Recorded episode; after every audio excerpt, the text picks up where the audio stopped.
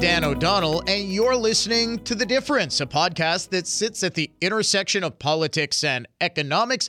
As you might have imagined, I'm the political guy. The economics guy is Dave Spano, the president and CEO of Annex Wealth Management.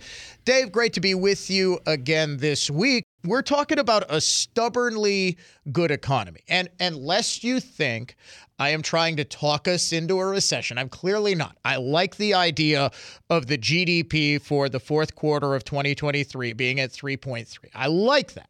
I like the unemployment rate being below 4%. I like that. But as somebody who doesn't like paying 7.5% for a mortgage, who doesn't like paying record high interest rates, at least a record of the last 30 years or so, especially after we've spent the better part of a decade and a half with 0% interest rates from the Fed. I will say, stubbornly good economy. Yeah, that's really good. So 3.3% was the report that just came out. And so that's a positive GDP number. And remember, last quarter it was 4.9%. Back to back solid quarters. The economy looks like it's still doing well, especially with low unemployment rates. Now you look and say, all right, the Fed has got a problem in front of them. They want to pivot and they want to start lowering interest rates because they went from 0% to 5.5%. Well, the 10 year Treasury is way underneath there. So if you're going to look for some equilibrium, they really do want to start to pivot. But when you have positive GDP, the consumer's still spending, unemployment still low, wage inflation still up, it's going to make their job more difficult. And you talk about, for example, interest rates, it's not just mortgage rates, Dan, it puts pressure on all asset classes. For example, uh, real estate, bonds, as interest rates come back down, do you see an opportunity in bonds as interest rates come back down because they move in inverse direction? Stocks, what happens with interest rates go back down? And cash on the sideline. So many people, Dan, ran and bought CDs or went to money markets because they were north of 5%, something we haven't seen in a long time. So, can they pivot and will they do that before the economy? That's the intersection of economics and politics. Well, and of course, you can't. Uh, divorce the two because we are, of course, in a presidential election year. And since we spoke last, Dave, it's become rather obvious, even if it's not to Nikki Haley, that mm-hmm. Donald Trump is going to be the Republican presidential nominee. He is almost certain to face Joe Biden, although you are still holding out hope that you're going to win this bet that Biden isn't the nominee. I will still allow for that possibility. Right. But this is going to be the longest general election campaign, I think. Which is true. Absolutely. It's going to be the longest run up. What I'm suggesting is there's two basically octogenarians as we say, it's going to be a long run up. Does something happen?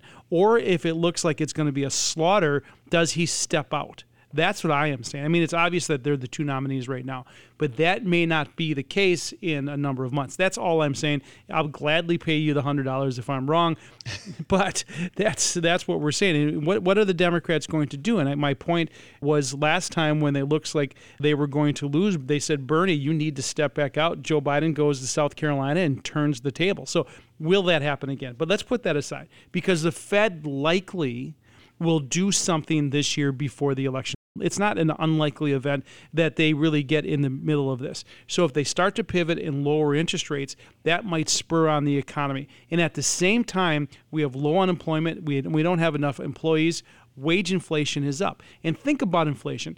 If you just looked at the index, the, C, the CPI index, that where it was in 2020 and where it is today, it's 20% higher. And people forget that when it says inflation rates coming back down, that means the rate of change is slowing. It doesn't mean we're going back to the prices right. that you had. And in fact, Treasury Secretary Janet Yellen was in Milwaukee on Friday, and she talked to the uh, uh, Upfront on Channel right. 12 and right. across the country, uh, the Upfront show. And she said, look, when inflation goes down, prices don't. In fact, right. we don't see a decline in prices possibly ever. Now, some people are saying, well, now you tell me, but those of us who actually follow this stuff will say, yeah, Right. the rate of inflation goes down. Unless it's negative, prices don't go down as well. Right. So it's not deflationary environment or disinflation. It is inflation just slowing it down. Now, we've become accustomed to a slower inflation number around 2%, and that's really the Fed's target. But this is where it could really become a conversation, and it hasn't got the attention of the folks in Washington, D.C when you have deficits, and right now we're almost 8% of GDP deficit in this country, that's stunning. So they're spending 8% more. That deficit gets piled on to the debt. The debt continues to go up. That interest rates that we're talking about is the interest rate on the debt. And at some point, here we are, more than a trillion dollars in interest alone. And think about this. I wrote this down the other day. It took 232 years for the U.S. to amass its first $10 trillion in debt. Then nine years for its second $10 trillion in debt, and only five years for the last. And check this out the last trillion was tacked on in the last four months. Jeez.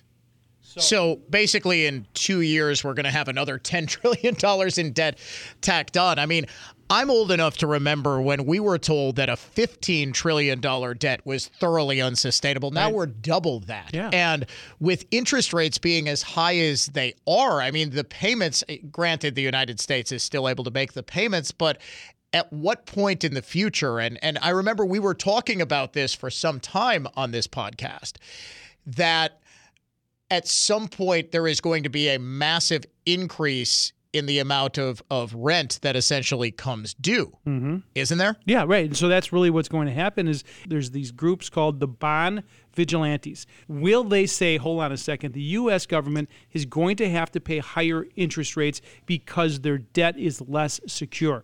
That is going to be the reckoning. And then we're going to look at what it does to the US dollars.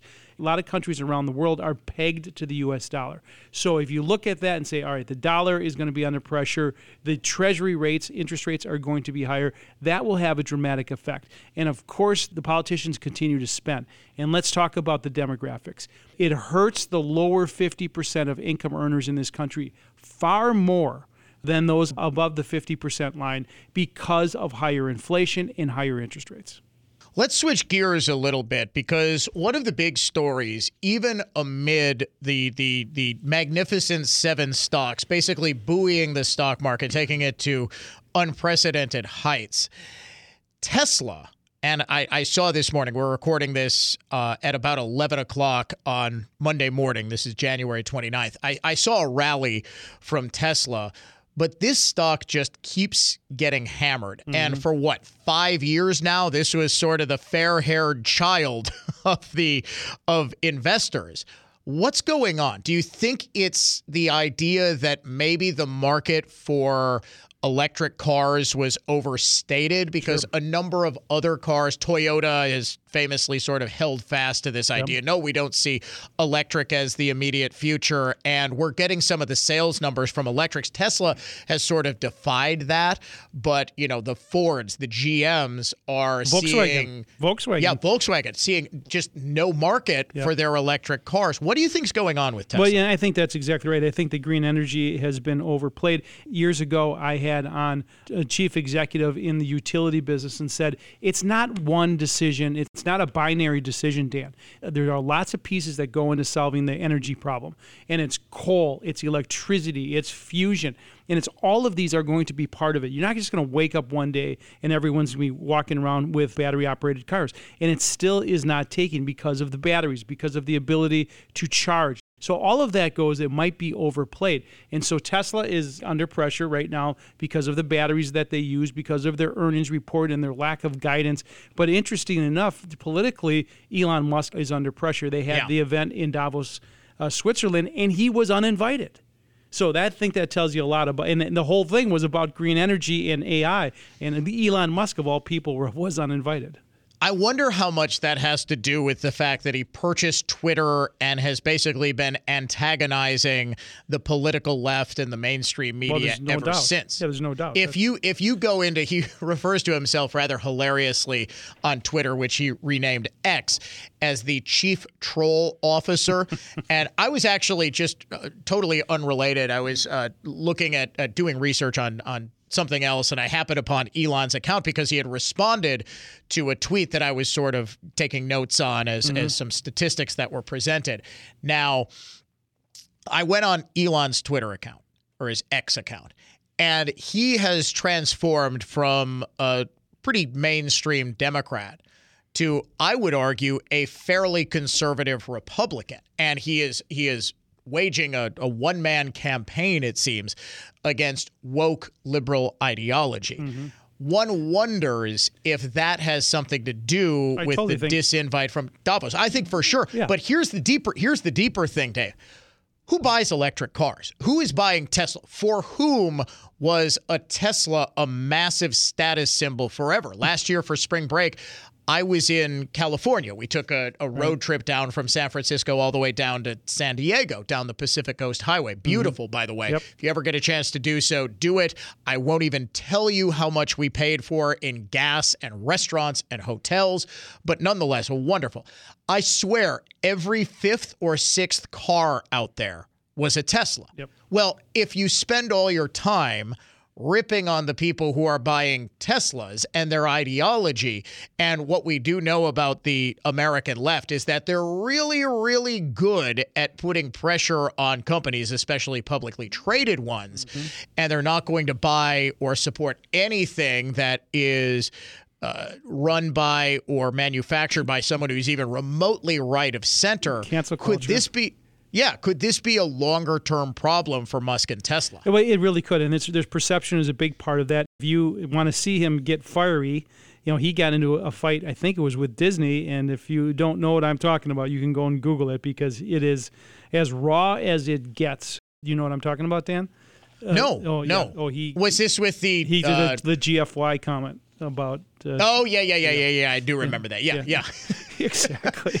So it's, I, I, mean, you got it. you got to give the guy credit. He right. is unapologetically himself. It just goes to show you when you have, speaking of F, when you have fu money when you're the richest right. guy in the world. Actually, is he still the richest uh, no, guy I in the think, world? I think Bezos. The, I think Bezos passed him. Bezos has yeah. passed him. Okay, yeah. So whatever. When your when your net worth is in the hundreds of billions of dollars, you can pretty much do and say whatever you want. Well, like However, the, the, very first episode of uh, Billions, do you remember? He said, "Why, yeah, why, why, yeah. why should you have fu money if you never tell anyone to fu?" Exactly. That's sort of that's sort of that's sort of the point of of getting that rich. But at the same time, uh, you're always beholden to someone. My dad no taught question. me this, and he, no he ran his he ran his own uh, company for many years. It was a subrogation firm, and he said, "Yeah, I'm the boss." But I have my own bosses. They're yeah. called my customers, right. and I am forever beholden to them. And it's the, the the same thing here. Uh, while I am not my own boss, I do independent contracting, writing, and video work, and all sorts of stuff. I am constantly beholden to the companies I contract with and to always. my audience. Always. Right? Yeah, and always. and and Musk, I think would be well served to remember that. While we conservatives, at least speaking for myself, say, "Oh yeah, yeah, it's great that he's you know tweeting about woke culture and stuff like that." Probably not great for Tesla's bottom line. And in the interest of full disclosure, I do own a, a, decent amount of Tesla stock. So a big part of me is saying, Elon, get, shut get, up. Get this is my retirement here. Right, yeah. Right, right. Uh, we need to do a deeper dive on your what you're holding here, fella. So let's uh, when we next time you come in, we're going to do a little a little deeper yeah, plan. and I'm not should. sure. I'm not sure should. you told me about that, but anyways, listen. Getting financial advice from a fiduciary, from someone who has comprehensive strategies and is always talking about education and empowerment if that's something that you want, go to annexwealth.com and hit that get started button. Yeah, it's it's a way for you to understand what you own, Tesla, in my case, Apple, why you own it, whether you're willing to weather the storm of the CEO talking about woke culture. which I am. We're nowhere near a 52 week low for Tesla, but that's a different discussion for a different episode for Dave Spano. I'm Dan O'Donnell saying thanks so much for listening to this episode of The Difference. Annex Wealth Management is a registered investment advisor. For more information about our firm, please visit annexwealth.com. The information in this podcast is for educational and entertainment purposes only and is subject to change without notice. Opinions expressed are those of the participants and don't necessarily reflect those of Annex Wealth Management, its producers, hosts, or guests. The host of this podcast is compensated for his endorsement of Annex Wealth Management. Information presented should not be considered as tax, legal, or investment advice or recommendation or solicitation for the sale of any product or strategy. Listeners are encouraged to seek advice from qualified professionals to determine whether any information presented may be suitable for their specific situation. Investments involve risks. Neither Annex Wealth Management nor its podcast participants shall be liable for losses resulting from decisions based on information or viewpoints presented on this podcast.